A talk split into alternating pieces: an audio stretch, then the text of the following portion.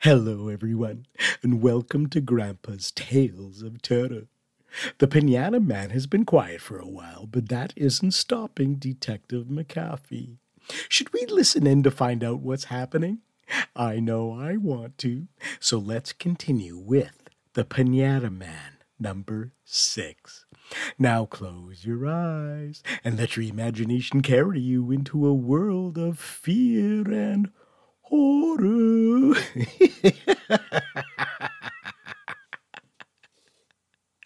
Three and a half weeks passed. Nothing was heard from the Pinata Man and no suspicious activity from Arnold. McAfee was wondering if Arnold knew he was being followed. He was putting in extra hours of his own time to follow Arnold whenever he could, to work, to the grocery store, and so on.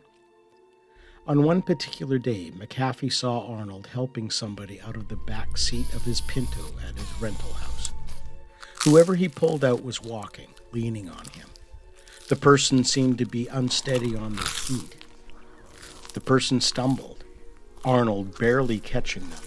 The blanket that was covering them slipped and revealed blonde hair for an instant, and then was covered back up again by Arnold. McAfee had a bad feeling in his stomach, but the law couldn't interfere unless there was just cause. He knows there is just cause, but not according to the law. Damn it. The next morning, McAfee started calling courthouses to talk to the security supervisors to find out what court hearings were scheduled on the day when he saw Arnold pull someone out of his car. Each supervisor provided the hearings schedule and security footage. Work schedules showed that Arnold had not been working on the day when McAfee saw him with somebody. But one case reached out. It was a case about indecent exposure, a possible first conviction for a late 20s male. The case was remanded due to the accused not showing up for the court hearing. The judge issued a warrant for the accused's arrest. In the security footage, when the testifying witness was talking to the prosecution lawyer outside of the courtroom, someone in a hoodie was hovering, same color hoodie as the one Arnold was wearing that day. Even though McAfee couldn't see the person's face, he knew it was Arnold. Knowing the sheriff in the county where the indecent exposure had taken place, McAfee asked for a favor from the sheriff to watch the accused's residence, to which the 27 year old male did not arrive home. The young male could not be located. The mugshot of the accused had been emailed to McAfee. When he looked at the photo, it definitely was the color and style of hair that he saw when the blanket slipped. McAfee was certain he had enough evidence to request a warrant for a search of Arnold's residence. He did not.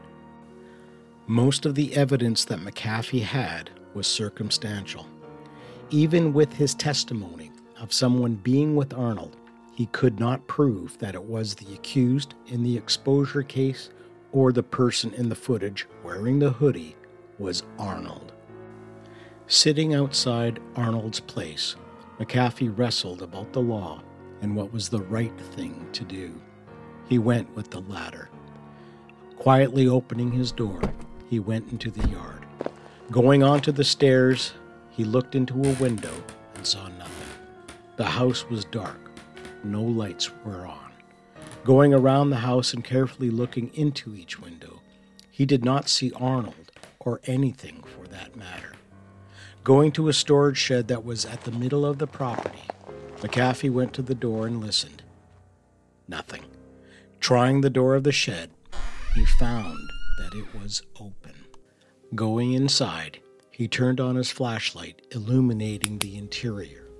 The shed contained a few furniture items and some other containers and boxes. Sweeping his flashlight around, along the walls and floor, there was a glint of light that reflected from the floor. He found a handle that was inset into the floor of the shed and two hinges.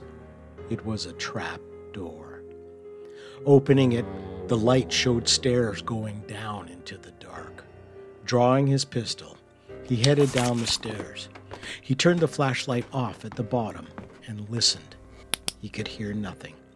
Clicking the light on quickly, McAfee looked to see where to go. After a few paces, he turned the flashlight off again and listened.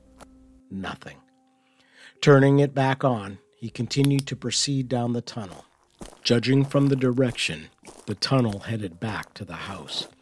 Slowly making his way, he came to a doorway that opened into the basement of the house. There was a stench in the air of death and decomposing flesh. He took a minute to catch his breath. It's not something he had smelled in a long time. A few single light bulbs illuminated the area, casting shadows deep and dark. McAfee saw something on a table along one of the walls of the basement. Walking up, he knew that he was looking at the accused of the exposure case, the late 20s male.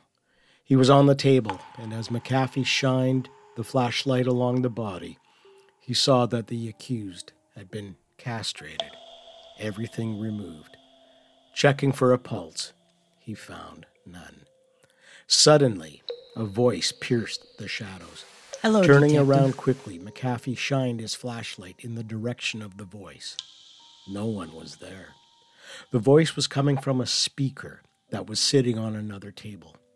McAfee reached into his jacket pocket, pulled out his phone, took some pictures quickly of the castrated male and the room, then hit the voice memos app and started recording what was being said by Arnold, aka the Pinata Man. You do realize that you have just jeopardized your case against me by being here. I'll ask for forgiveness later. Always the persistent detective. Oh well, you were too late anyways to save the young man. Why did you kill him? I wasn't planning on killing him. However, I did not realize and I wasn't prepared for the amount of blood that happens when you cut somebody's balls and their dick off. You can't put a tourniquet on it like you can on arms when the hands are gone. At least he won't be flashing anybody ever again. And I had no control over what's his name when he walked into traffic.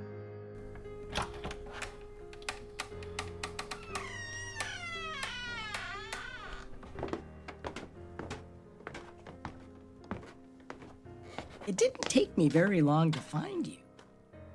Why would you be looking for me? What do you mean? Why would I be looking for you? I know we haven't seen each other for a long time, about 15 years, but I don't think I changed that much. You don't remember who I am? Should I? When we first met, Detective, I was only eight years old. Jimmy?